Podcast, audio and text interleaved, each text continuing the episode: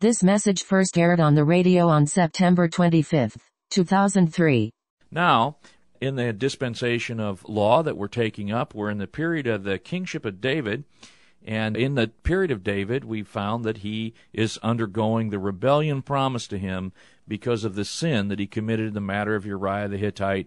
You may regard that yourself as the matter of Bathsheba, but do remember that he murdered Uriah. So the Lord has said the sword would not depart from his house while he lived, and that he would have violence in his house, and sure enough, he did. One of his sons killed the other of his sons. We've got this first guy, Absalom. He's a problem. Amnon was a problem. Got overwhelmed by his lust for his half sister and forced her to lie with him. And then he was murdered in a conspiracy by his brother Absalom. And Absalom now became a usurper of David's throne, tried to push his father off the throne, and started a rebellion. And all the children of Israel followed that rebellion. And you remember yesterday, maybe, that we talked about kind of guy Absalom was. You know, a pretty boy, great hair, nice car, guys that hung around him that told him he was a great thing, told everybody else. You know, he had a lot of PR people. Yet God had an issue with Absalom, and David took his lumps like he should. And let me say now that when we talked a little bit yesterday about David going into the woodshed, and God keeps David in the woodshed for a long time and disciplines him for his sin in the matter of Uriah the Hittite. And if you don't know the woodshed of God, then you don't know God treating you as a son. And that's something that you probably ought to figure out because that's what God does. It tells us in the book of Hebrews that God disciplines us so that we could be holy. I know today it's popular to seek wholeness. I don't even know what wholeness is by the way people talk about it, but I'll tell you what, it's never been popular, but it is God's desire to make us a holy people, a holy people. Now, maybe you think that holy means like Holy Joe and you've got some bizarre idea about that that is unmanly or unwomanly or some kind of weird. But God doesn't want us to be weird, and God didn't make us to be weird, but He did make us to be holy. What does holy mean? It means set apart and useful for Himself, to be useful to God. So, we read, for example, in the book of Hebrews, chapter 12,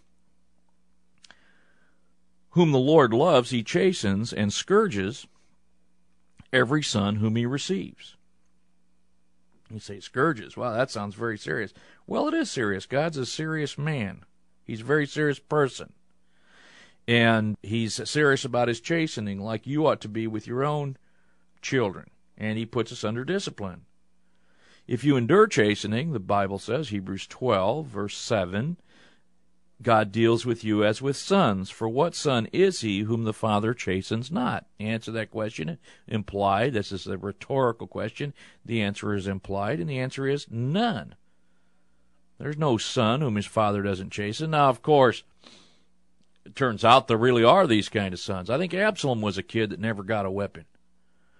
I don't think David was certainly didn't give him enough whippings. You say, what's a whipping? A whipping's a beating. And that's what a scourging is. And young fellows need them. And fathers need to deliver them.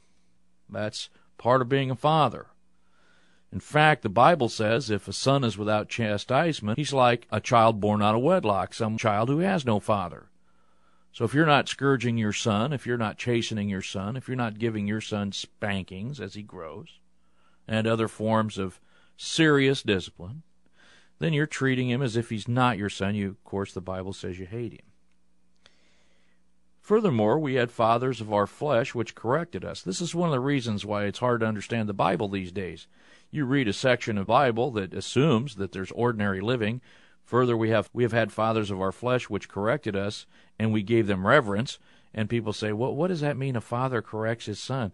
What does that mean to give reverence to a father?" They see because we're out of practice. Shall we not much rather be in subjection of the Father of spirits and live? For they verily for a few days chastened us after their own pleasure, but he, that is God, for our own profit, that we might be partakers of his holiness. So there we are. That's the reason. He does it for our profit. Our fathers did it for their pleasure. And we wonder maybe if it was profitable or not. They did it after their own ideas. But God does it for our profit. Now, no chastening for the present seems to be joyous, but grievous. But nevertheless, afterwards it yields the peaceable fruit of righteousness unto them which are so exercised. And this is what's happening with David now. He's being exercised in God's discipline. And then the Bible exhorts us, therefore lift up the hands which hang down and the feeble knees, make straight paths for your feet, lest that which is lame be turned out of the way, but let it rather be healed. And here the idea is orthopedic. The idea is orthopedic. Let your foot be straightened. Let your way be straightened. Orthotomeo. That's what God wants to do. He wants to straighten our paths. And that's what he does here with David. David's walking a crooked path. And the Lord decides to straighten him out by bringing this disciplining kind to his family, and he suffers the rebellion of his own son Absalom. First, the failure of Amnon. Now, this wicked Absalom, pretty boy. And, of course, then David now. We have a lot of things going on, and we're trying to avoid taking up a deep a detailed uh, discussion of the life of David so that we can move along in the broad overview of the dispensation. But David's also finding out quite a bit about Joab and others in these rebellions. And you remember where we left off maybe yesterday that David knew, having Hushai the Archite, having served David, and God having brought his influence into the scene, that Absalom listened to Hushai the Archite and the men around Absalom instead of Ahithophel. Ahithophel knew his counsel wasn't listened to, went and killed himself. He knew he was not going to be satisfied with his vengeance upon David for what he did to his granddaughter, Bathsheba, and his grandson in law. And so he killed himself. We talked about that. Now Absalom. Absalom's going to come after David, but David's had a chance to organize himself, and really David now gets to pick the time and the place of the fight. David has the home field advantage. That's a big advantage. Home field advantage. If you want to beat the big boys, you play them on your own field with your own crowd. You play them at night on grass. That's what you do. Let's just say, for example, that you are uh, the University of Southern Mississippi. What you'd want to do is play a team like Nebraska at night on your own field. You'd want that field to be grass, and you don't want the game to be under the lights. So that's what you arrange if you can. Now, David, of course, realizes that he's going to defeat Absalom. So he gives an order to his people. And the order of his people is to not kill Absalom. I'll read it here. We're in 2 Samuel 18. David sent forth a third part of the people under the hand of Joab, and a third part under the hand of Abishai, the son of Zeruiah, Joab's brother, and a third part under the hand of Ittai the Gittite. Now, he's got very senior leadership here. He's got experienced hands leading his men, and they're certainly able to outfox Absalom. Absalom made Amasa the captain of the host, his host, and whereas Amasa has experience, we find out that he's not cunning like Joab, he's not tough like Ittai the Gittite, and uh, he's not even as rough a fellow and clever a fellow as Abishai, Joab's brother. But the people answered and said to David, Thou shalt not go forth, for if we flee away, they will not care for us. Even if half of us die, will they care for us? But now you are worth ten thousand of us. Therefore now it is better that you succor us out of the city, that you come out of the city, they say, after we return. So the king said unto them, What seems you best, I will do. And here's what they're telling him. They're saying, Look, David, don't lead us out because this is not going to be a normal battle when they see you, everybody will attack you. They could care less if they defeat us or not. All they want to do is slay you. That's it. So don't come out on this one. David says, Okay, I won't come out on this one. And then King David commanded Joab and Abishai and Ittai, the three commanders, and he said, Deal gently for my sake with the young man, even with Absalom. And all the people heard when the king gave all the captains charge concerning Absalom. Now it turns out that they picked a wooded place, and that therefore they, because the battle was engaged in a wooded place, it tells us that the wood devoured more people than the sword did. So that neutralized the advanced numbers that Absalom had. Now it became a matter of command. And if you know warfare, you realize that the strategy and the discipline of the command, that's almost everything in a battle. And we're going to come back and find out how the battle goes in just a minute, but it doesn't go well for Absalom. And we'll come back after this brief announcement. Now, Joab is Joab, and Absalom's Absalom, and so the two of them are going to have their problem. Absalom, his problem is he runs into a tree, and his head sticks in the bow. Now, a legend has it that his hair stuck in the branches, but that's not what the Bible says. The Bible says his head caught hold of the oak, and he was taken up between heaven and earth, and the mule was under him and went away. We could say he's a wedge head. This guy's head wedged in a branch. Uh, okay, maybe you say that's funny, but it's got to be painful. I mean, can you imagine? So his head stuck. You could see him there kicking his feet. And a certain man saw it, and he stuck there and told Joab. And he said, I saw Absalom hanged in an oak. 2 Samuel 18.10. Of course, cursed is any man who hangs in a tree. I guess that means alive or dead. And Joab said to the man, Behold, why didn't you smite him there to the ground? I would have given you some money for it. The man said, I don't care if you'd have given me a thousand shekels.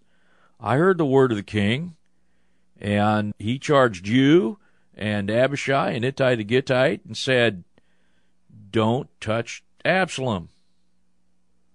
And Joab said, Well, I don't have time to talk about it with you. And he went out and he threw three piercing devices called darts, not really darts, they're sort of like maces or something like that. Anyway, they killed Absalom. He threw three of them at him, right through the heart of Absalom. Killed him in cold blood, really. And this is the thing about uh, Joab. He kills men in cold blood under the guise of battle. But he's a cold blooded killer. And a soldier is not a cold blooded killer. A soldier is a soldier. And he conducts himself in warfare. But Joab is a cold blooded killer. This isn't the last time he's going to kill somebody in cold blood. But you remember, David is compromised on Joab, or was, because Joab was his accomplice in the matter of Uriah the Hittite. Then, of course, Joab uh, had the audacity to even go out with the ten men that bore his armor. And you see, he's building himself up. He doesn't just have an armor bearer, he's got ten armor bearers, at least and they all beat up and kill Absalom. I'm sure it was a real mess. And then they threw Absalom into a pit in the woods and threw a pile of stones on him. And then it said all Israel fled everyone to his tent. Now Absalom, in his lifetime, had taken and reared up to himself a pillar which is in the king's dale, for he said, I have no son to keep my name in remembrance. And he called the a pillar after his own name. Isn't that what people do? They raise up some edifice and name it after themselves. The Bible says people do that. They do do that. Absalom did that. So it's interesting. He started out by raising up a pillar to himself and he ended up under a rock pile. My friend, maybe you're one who raises up pillars to himself. Maybe that you're looking for a way to be remembered. Uh, let me assure you uh, that you'll end up some under some rock pile somewhere. That's the way you end. That's the end of all men. If you want to do something to be remembered, do it before God. Be remembered by God who raises the dead. Well, now we see the kind of guy Joab is. We see that the problem of Absalom has certainly been taken care of. And when David hears it, he says, My son Absalom, I would that I had died for thee, O Absalom, my son. And he's mourning, and you see it in 2 Samuel 18, and you have to feel for David think if you're a normal human being, you feel for David. Now he's lost another son. He's lost it because of his own behavior, his omission, his commission. And Joab comes to David while he's weeping. They tell him, Behold, the king weeps and mourns for Absalom. And Joab, pretty upset with David, kind of gets into his face a little bit in 2 Samuel 19.5. He said, You have shamed this day the faces of your servants which this day have saved your life and the lives of your sons and your daughters and the lives of your wives and your concubines, in that you love your enemies and hate your friends.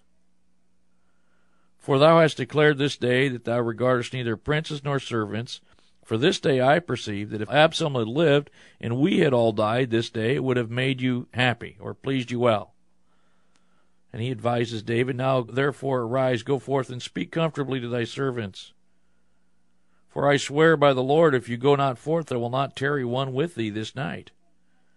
And that will be worse unto you than all the evil that befell you from your youth until now. So David goes out and sits in the gate and talks to the people and he has to overcome his grief about Absalom. But he knows about Joab, and one of the things that David does besides talk to the people and listen to Joab's advice is he replaces Joab. In fact, he says to Amasa, who was the commander of Absalom's forces, sends the priest to talk to Amasa, and he said, Are you not of my bone and of my flesh? in fact, Amasa is Absalom's cousin, and he is therefore David's nephew. So he says to the priest, Go and tell him this for me. Are you not of my bone and of my flesh? God, do so to me, and more also, if thou be not captain of the host before me continually, in place of Joab. So David finally decides to replace Joab. Then the king returned, came to Jordan, and Judah came to Gilgal, the whole tribe, to meet the king and to conduct him over Jordan. And now David comes back victorious over Absalom. And so we see the revisiting of some of these guys that uh, came out saw him on the way out. One of the first guys we see is Shimei, that fellow who was throwing rocks at him. You remember Shimei came out, called David a son of Belial or man of Belial, called him a bloody man threw rocks and dirt at David and others. He's the one that Abishai said, Why should we let this dead dog curse the king? How about I go over and take off his head? Well, here comes Shimei now, uh, son of Gera, Benjamite, which was of Bahurim, hasted and came down with the men of Judah to meet King David. There were a thousand men of Benjamin with him. Thousand. First he came out alone. Now he comes with a thousand guys and Ziba, the servant of the house of Saul. You remember Ziba. He came out and complained about Mephibosheth, and David gave him all Mephibosheth's inheritance. And Shimei the son of Gera fell down before the king as he was come over to Jordan. He said unto the king, Let not my lord impute iniquity unto me, neither do thou remember that which thy servant did perversely the day that my lord the king went out of Jerusalem, that the king should take this to his heart. Hey, David, don't take it seriously. I was just kidding. That's what he must be saying here. For thy servant know that I have sinned, therefore I am come the first this day of all the house of Joseph. He says, I'm the first guy of all of those who weren't with you to come out and meet you. You remember Abishai. Abishai, the son of Zeruiah, answered and said, Shall not Shimei be put to death for this, because he cursed the Lord's anointed? See here, Abishai, he remembers, and he still, he, uh, you can see his hand gripping his sword. He's still eager to lift off this guy's head. And David said, What should I have I to do with you, you sons of Zeruiah, that you should this day be adversaries unto me? Shall there any man be put to death this day in Israel? For do I not know that I am king this day over all of Israel? So, the king said to Shimei, Thou shalt not die. And the king swore that to him. So David is not going to kill Shimei. He gives him a reprieve. And he's not going to punish Mephibosheth. But he's going to remember them. They'll have their day under Solomon. Well, you'd think now David has overcome this problem of the rebellion of Absalom. How could it get any worse? But he no sooner comes back into power, and shortly thereafter, it tells us in 2 Samuel 20, there happened to be a man of Belial, whose name was Sheba, the son of Bichri, a Benjamite. He blew a trumpet and said, We have no part in David, neither have we any inheritance in the son of Jesse. Every man to his tents, O Israel. So every man of Israel went up from after David and followed Sheba, the son of Bichri. So here are all these fellows that followed Absalom and they come back to David, and he unites them momentarily, Judah and Israel. It says the men of Judah clave unto their king from Jordan to Jerusalem, but all these guys go follow after who's this guy? Some son of Belial? Some man of Belial? What does a man of Belial means? That means a man after the evil one. That's what that means. A liar following after Satan. Some son of the devil, really. There are children of the devil. This is one of them. A Benjamite. See, Benjamin and Dan, they're just trouble, you know. That's just the way they are. Saul came out of Benjamin. Saul of Kish came out of Benjamin. So did Saul of Tarsus, remember. And, and the problem with Benjamin is it's right next to Judah and its inheritance. Judah and Benjamin are near neighbors. In fact, they're absolute neighbors as the inheritance was laid out to the children of Israel. In fact, not only are they near neighbors, but as you look at the division of the land to the tribes, Jerusalem was divided between Benjamin and Judah. Right smack down the middle of the temple site, I believe. Benjamin and Judah share a border there. They just can't seem to get along. And of course, Judah was promised the rulership, so Benjamin should yield as a tribe. But they had Saul, they got the man after their own heart, and they live like so many do to return to the glory days. And every guy has his little idea about it. Mephibosheth has his idea. Here, this son of Belial, Sheba, the son of Bichri, he's got his idea about it. Now, this is a brief statement in the scripture, but while it's a brief statement, it's a serious problem.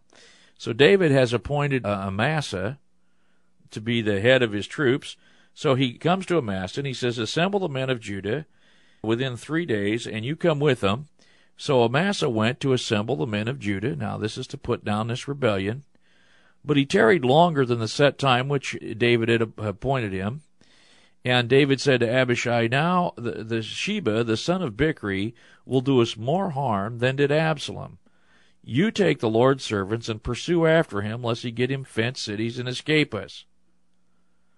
So here Amasa is a little delayed, and so David gets nervous. He says, "Look, we can't wait." When Absalom waited for David to get established, it was a lot. It was a big problem. In fact, David overcame him. David's not going to make the same mistake. So Amasa didn't get the men assembled quickly enough. So David turned to Abishai, and he said, "You go get him and move now." Now you remember Abishai is the son of the brother of Joab. So there went out after him Joab's men, and the Cherethites and the Pelethites and all the mighty men. They went out of Jerusalem to pursue Sheba, the son of Bichri. When they were at the great stone which is in Gibeon, Amasa went before them. So he got his ducks in order. He got things together. He shows up, and Joab's garment that he had put on was girded unto him. Yeah, he's got the garments of the captain of the host. He's the new captain. And Joab said to Amasa, Are you in health, my brother? And Joab took Amasa by the beard with the right hand to kiss him. Betrayest thou your friend with a kiss? But Amasa took no heed to the sword that was in Joab's hand. And here's Joab's favorite deal. He smote him therewith in the fifth rib, just like he did Abner the son of Ner, and shed out his bowels on the ground, and struck him not again, and he died. So Joab and Abishai his brother pursued after Sheba the son of Bichri. That's what Joab did. He murdered Amasa now in cold blood. There's another one.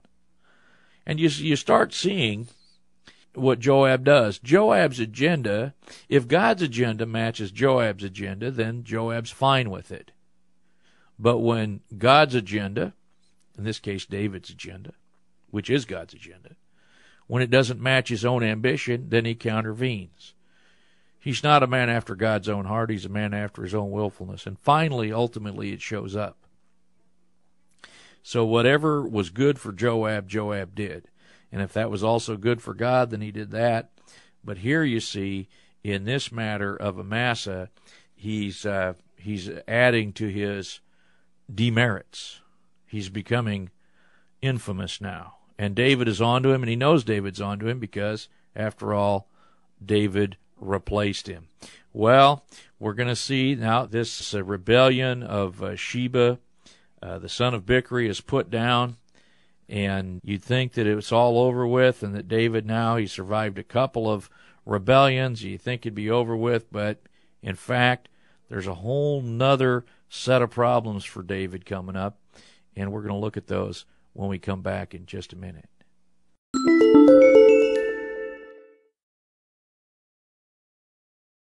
Okay, well, we're looking at David, and David has fellowship with God. But It looks like some of the guys around him don't, especially this fellow Joab. And so we see that Joab has disqualified himself. We see he's a disqualified fellow.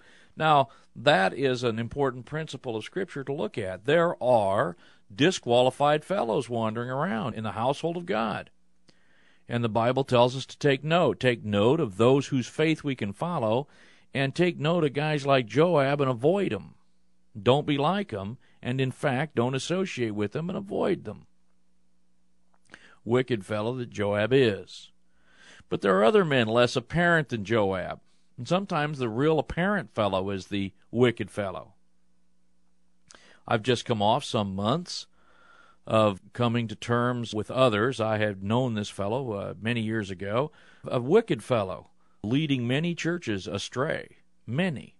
Maybe 20, 30 churches, or called themselves churches. And only comes into public disgrace late in life, but acted wickedly uh, for years and years this kind of thing does happen. And here is the guy Joab, uh, leader of the host, wicked guy, and he was known. It was known. Finally, David does something about it, and Joab asserts himself and kills the man that David replaces him with. But there were others who were not so disqualified, and they're the mighty men of David. And these mighty men of David become known. We won't go through all of them. We won't try to name them all. But Hushai the Archite is one, Ittai the Gittite is one, Benaiah is one. And there are many others. At some point, we'll maybe take that subject up. But for now, we're just going to skip through the section of scriptures that talk about these qualified men. David continues to consolidate his empire. He has to put down these rebellions among his own people, but don't forget there's an enemy to fight. Uh, he can't just be caught up only with these fellows like Sheba the son of Bichri, he's got to deal with the enemies of the children of Israel. And despite the fact that Sheba the son of Bichri is a rebel, the Philistines are the bigger problem to the nation. Well, the people tire of him when David puts a siege on uh, the Benjamites and the Ephraimites who are following this fellow Sheba. When he lays a siege to their town, they throw his head out over the wall, and that's the end of him, and that's the end of that rebellion. Well, there's many other details that we could look at, but we'll just pass through and we'll point out that David had to fight the Philistines. That's, after all, the work that was left that was never done by by the judges, by the children of Israel. They never put their enemies out. They never finished off the Philistines. So it tells us in, for example, in 2 Samuel 21, the Philistines yet had war with Israel again. And David went down his servants with him and fought against the Philistines. And David waxed faint. Now he's getting to be an old man. He's about 60 years old. Okay, I don't want to say 60 year old guy's an old guy. I don't want to say that. I don't want to say that because that's the direction I'm headed. But pretty soon you keep talking about young fella and I'm a young guy and you look at yourself and you're not a young guy. You've got 16, 18 grandkids, however you want to count them and you're in your 50s and you're looking right at 60. I mean, as soon as you're 51, you're looking at 60. Now, those of you that are in your 40s uh, should begin to get some inclination that that next 10 years flies by. David's 60 and he's tired. Says he waxes faint. It's good for a man to bear the burden in his youth. If you do that, if you bear the burden in your youth, well, you might not have to bear it all in your old age. Maybe there'll be some around you that can do some of the fighting. David had some to fight for him. And it's a good thing because there's this fellow Ishni Benob who was of the sons of the Rapha, just like Goliath was. And Abishai, Joab's brother, the son of Zeruiah, smote this Philistine, Ishni Benob, and killed him.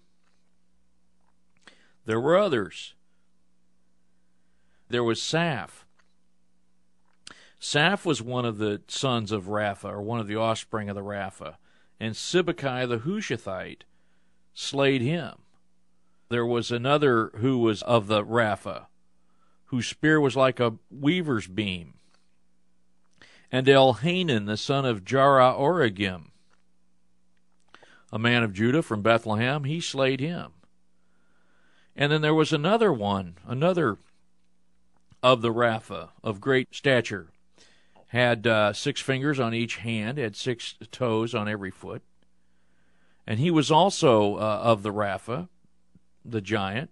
And it tells us that when he defied Israel, Jonathan, the son of Shemaiah, the brother of David, slew him. These four were born to the giant in Gath and fell by the hand of David and by the hand of his servants. That's 2 Samuel 21:22. So, you see, men around David, these are the in distress, in debt, depressed fellows who came to David and who fought with him and who learned from him and now became able to replicate his mighty deed of the killing of Goliath. And here David maybe is a good example of the scripture which teaches us in the spiritual war that the things which we have heard among many witnesses commit to faithful men who are able to teach others also. And now David gives praise to God as he's toward the end of his life. And in 2 Samuel 22 and 23 are his last words. He does have some time left, but there's some great poetry there where he gives praise to God. Well worth reading, but we're not going to do it today because we want to come now to where David appoints his mighty men and he names fellows that you don't ever hear of as the top men. And that's the wonderful thing about the grace of God. My friend, maybe you labor in an unapparent way. Maybe you are unable to make any kind of a splash that you'd hope to make with God's people or the lost. But God knows your efforts, God knows your work, and God knew the work of these fellows, such as Josheb Basshebeth the Tachmonite, and He knows Eleazar the son of Dodo the Ahohite, and He knows Adino the Eznite, and He knows you too. You don't hear about these fellows, but these are the mighty men of David. These are the ones who received the top places. You remember the mother of James and John, the Boanerges, uh, came to the Lord and said, I want my sons to have the positions on your right hand and on your left. And he asked them, Are you able to be baptized with the baptism with which I'm baptized? In other words, are you able to go the way of the cross like I am? They said, We are. And he said, Well, my father will give the right positions to the right guys, but, you know, they're candidates. And that's a time coming. The time of his reward. When he comes back, his reward will be in his hand. His reward is with him. And today, we ought to look at this world as for what it's worth temporary, not worth very much, and look forward to the rewards that the Lord has. After all, after all, they that come to God must believe that He is first, and also that He's the rewarder of them that diligently seek Him. Well, David runs into some worse trouble. In fact, the worst problem he has, maybe in his whole life, he runs into when the devil moves against him and tempts him, and he falls, and he begins to number the children of Israel. It says in 2 Samuel 24 1, the anger of the Lord was kindled against Israel, and he moved David against them to say, Go and number Israel and Judah. But we find out in the book of Chronicles that it was Satan that stood up against David and against Israel and moved him to do this thing. And God allowed it. And so that's God's effort. Satan can't do anything God doesn't allow. And God allowed it. And David told Joab, who's now again the captain of the host, because he killed Amasa and David let him in and he said, Go through all the tribes of Israel from Dan to Beersheba, number the people, that I may know the number of the people. Even Joab knew that that was a wrong thing to do. He said, Why do you delight in this thing? Notwithstanding the king's word prevailed against Joab and against the captains of the host. They were all against it, David becoming his wilful self. And he begins to number the people, and God now jumps in First, David's heart smote him, it says in 2 Samuel 24:10, that he had numbered the people. After all, he was not to do that. Think he was trying to find out if they numbered like the sands of the sea or the stars of the heavens, but God had not done that yet. And here David was apparently lifting himself up a little bit. And David said unto the Lord, I have sinned greatly in that what I have done.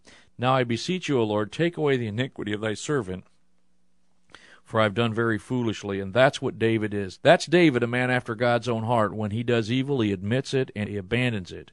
And so here he repents again, but again there's a consequence. And the Lord says, sends to him a prophet, also called a seer, Gad the seer, who comes to David and said, Lord's given you three options. Pick one. This to test David. Shall seven years of famine come unto the land? Will you flee three months before your enemies while they pursue? Or will you have three days' pestilence in the land? Now advise and see what answer I return to God who sent me. And David said, I don't want to be in the hands of men. Keep me from that. I'll take the pestilence. Door number three. May God bless you, and we'll talk to you again tomorrow.